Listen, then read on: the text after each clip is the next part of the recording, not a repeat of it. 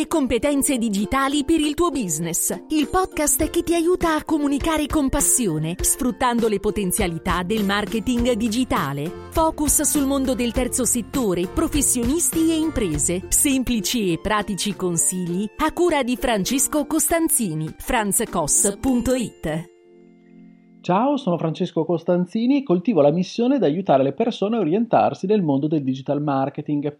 In questa puntata del podcast, il podcast per imprenditori, professionisti o studenti in cui cerco di fornire consigli utili per comunicare, vorrei parlarti del giusto atteggiamento da tenere per i tuoi articoli di blog.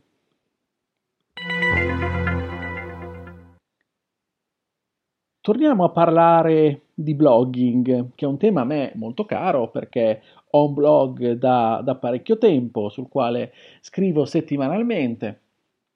Il mio blog, se non lo conosci, è franzcos.it e te lo citerò anche in fondo, e, oltre al fatto che appunto nella, mi divido tra il fare formazione, quindi condividere le mie competenze digitali con professionisti imprenditori e fare educazione digitale allo scrivere contenuti per blog e siti dei miei clienti, quindi ho anche eh, proprio scrivo blog per professione.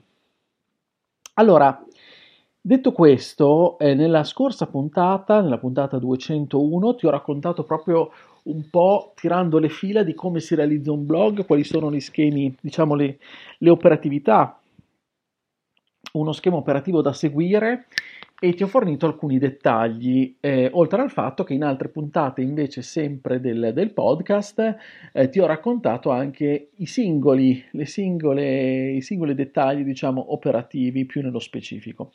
Oggi ti vorrei, eh, vorrei focalizzare la nostra attenzione, la mia e la tua attenzione, su come scrivere gli articoli. Allora, non ti, non ti, parlerò di SEO copywriting nello specifico, di tecnica, ma di un approccio che è fondamentale perché scrivere un blog è un'attività che richiede passione, richiede impegno, richiede costanza.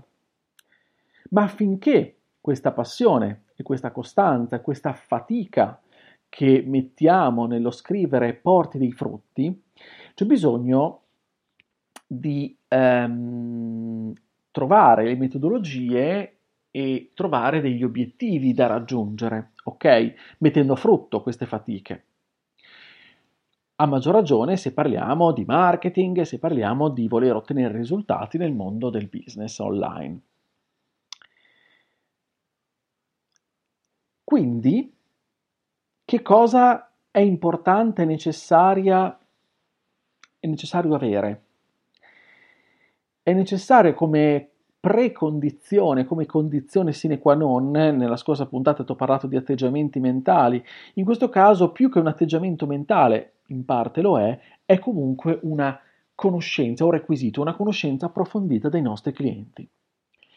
L'unico modo infatti per farci leggere, farci apprezzare, è cercare di metterci nei panni dei nostri interlocutori, capendo quali sono i loro bisogni e i loro interessi.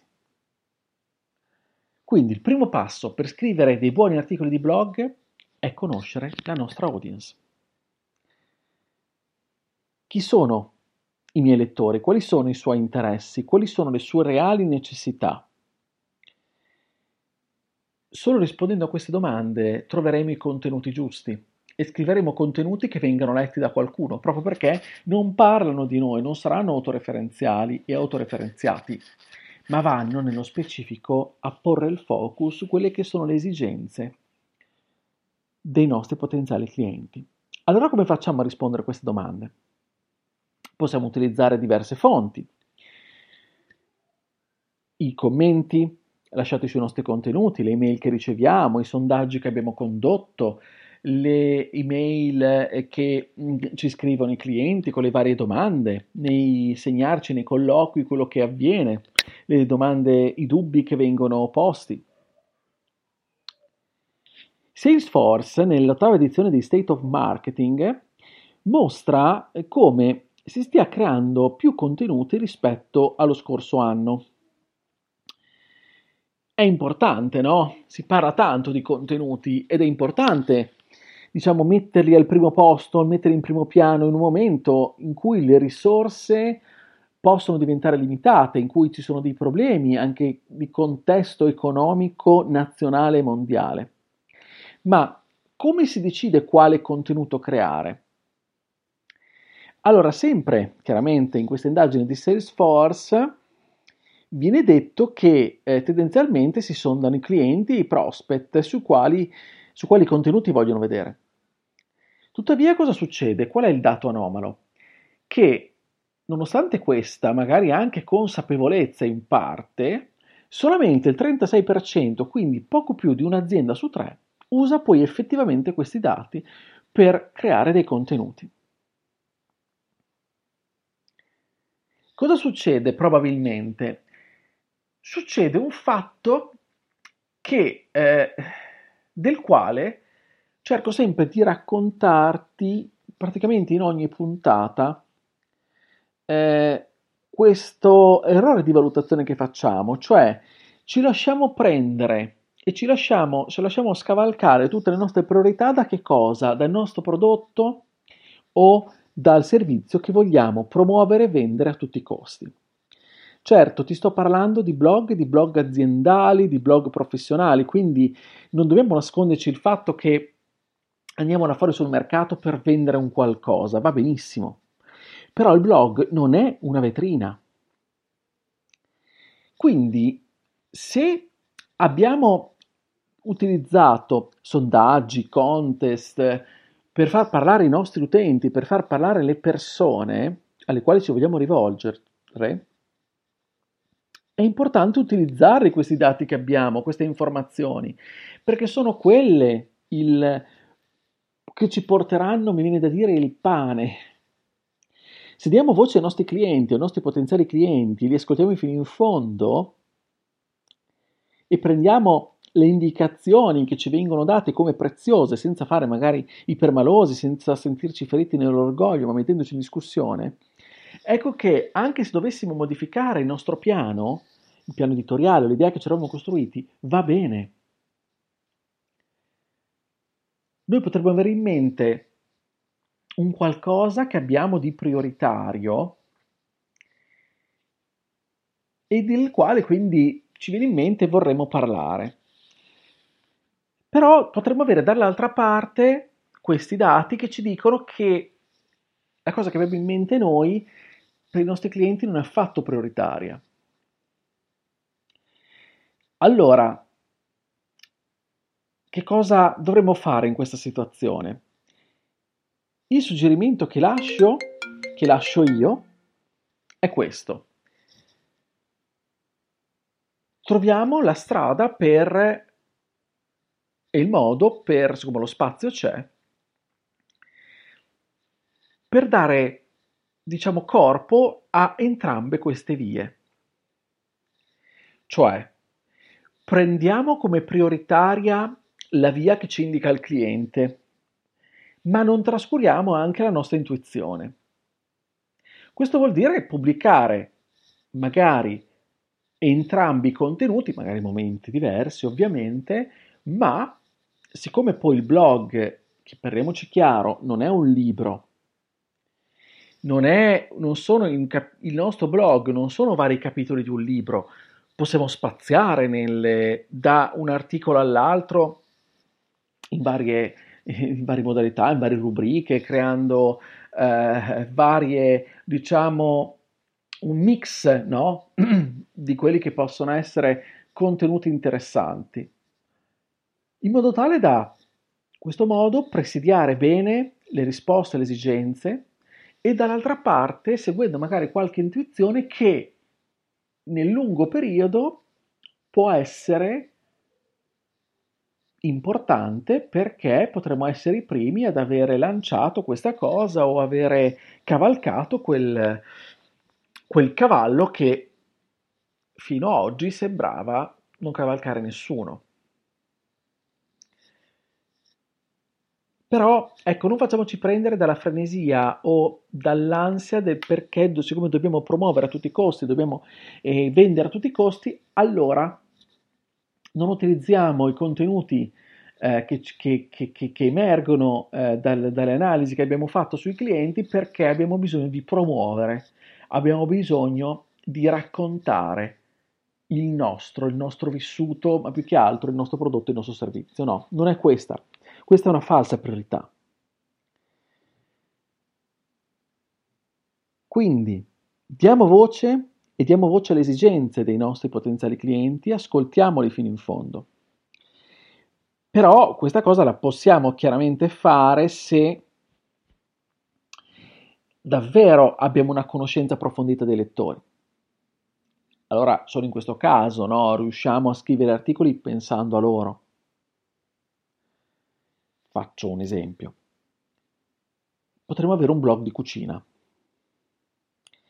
e focalizzarci, sapere che i nostri lettori principalmente chi sono mamme con i bambini piccoli. Certo, scrivere articoli su come preparare piatti sani e gustosi per i più piccoli va benissimo, va benissimo. Ma proviamo a pensare anche a quali sono le problematiche no? delle mamme col bimbo piccolo. Anche solo organizzare al meglio la spesa settimanale per risparmiare tempo, risparmiare denaro. Organizzare bene quindi ciò che devo prendere per la famiglia, il resto della famiglia e per il bimbo sto inventando, eh? ok? Però possono essere problemi, esigenze collaterali, ma che queste persone vivono e che magari noi possiamo dare degli stimoli, degli aiuti, anche solo così di idee, grazie al nostro blog. Quindi non stiamo mettendo il focus su quello che nello specifico vendiamo, diciamo così, ma su qualcosa anche di collaterale che ci può aiutare chiaramente a farci riconoscere, a farci apprezzare, ad aumentare la consapevolezza da parte del potenziale cliente su di noi e la fiducia. Trovato quindi eh, questo, questo modus operandi, un altro aspetto da considerare è il linguaggio che dobbiamo utilizzare, il tono di voce. E direi che linguaggio, tono di voce e la costanza sono, tornando alle ricette, quello che il blogger deve, deve, deve avere come ingrediente e come ingredienti per ottenere i risultati. Linguaggio perché è importante parlare un linguaggio che sia comprensibile e accettato dal nostro lettore, quindi evitando tutti i tecnicismi e parole complicate che non sono necessarie, che non sono obbligatorie e che rendono la vita più complicata a chi deve fruire quel contenuto usare il tono di voce giusto che catturi l'attenzione fin dalle prime righe dell'articolo, ma che sia connaturale e naturale rispetto a quello che al nostro posizionamento sul mercato. Certo, usare domande retoriche, titoli intriganti, farsi aiutare dalle storie, eh, storie personali per, legare, per creare dei legami emotivi va benissimo, va benissimo. Il tutto però chiaramente deve essere coerente con il nostro posizionamento sul mercato e quindi trovare anche un fil rouge, trovare comunque uno stile che sia sempre quello, il nostro stile. Se troviamo l'argomento che solletica il problema del nostro cliente ipotetico o attuale, proponendolo alla nostra maniera, cioè usando il nostro tono di voce, il nostro stile, pian piano i risultati arrivano. Saranno le, queste persone, saranno i nostri interlocutori a gradire tanto i nostri sforzi, a comprendere tutto il valore che stiamo condividendo. Ma tutto questo non possiamo farlo nel breve periodo. Non possiamo stancarci. Scriviamo 20 articoli, ancora non abbiamo le tasche piene eh, allora abbandoniamo perché tanto non è servito a niente. No, no, non è vero. Bisogna continuare, bisogna perseguire. Bisogna certo guardare, analizzare i dati, capire cosa non è andato, cosa possiamo migliorare, ma perseguire, continuare. Molto spesso i risultati arrivano quando meno ce l'aspettiamo o comunque quando, eh, o meglio, riformulo questo, questo concetto che volevo raccontarti. Anche se nel quotidiano non abbiamo particolari riscontri no, degli articoli che pubblichiamo e ci sembra davvero di lavorare a vuoto, con la costanza e la qualità, nel tempo, abbiamo la possibilità di arrivare alle persone.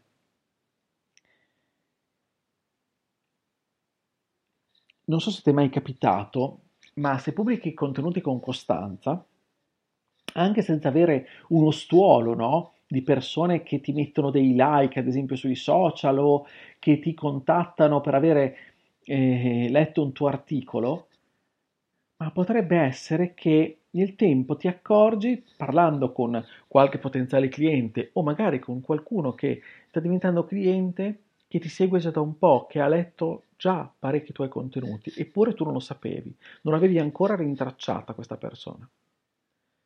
Eppure arriva, arriva e ti, ti sorprende quasi, è chiaro che questo funziona laddove i tuoi contenuti siano davvero utili e di qualità, eh? non funziona tanto perché pubblico X articoli, mi, po- mi propongo di pubblicare eh, un articolo ogni settimana per 52 settimane l'anno e, come, e mi pongo questo obiettivo numerico fino a se stesso, quindi che poi l'articolo sia bello o brutto, sia, utile, sia utile o inutile, è lo stesso. No, no, no, questo certamente non funziona. Tra le due è meglio meno, ma con più qualità. Però questi sforzi non sono vani, ok? Vanno in varie direzioni, non sono mai vani. Pertanto la costanza è importante perché da, eh, ti aiuta a trovare quella risonanza che poi il tuo impegno produttivo potrà avere. Cosa devi poi cercare di fare, chiaramente? Far sì che le persone possano fruire dei tuoi articoli, dei tuoi contenuti, non solo trovandoli grazie alle ricerche che compiono su Google. Importantissimo e fondamentale, ma non solo così. Aiutali a trovarli grazie alla tua newsletter, grazie alle condivisioni su qualche social network, su qualche piattaforma. Ok? Questi sono solo alcuni esempi.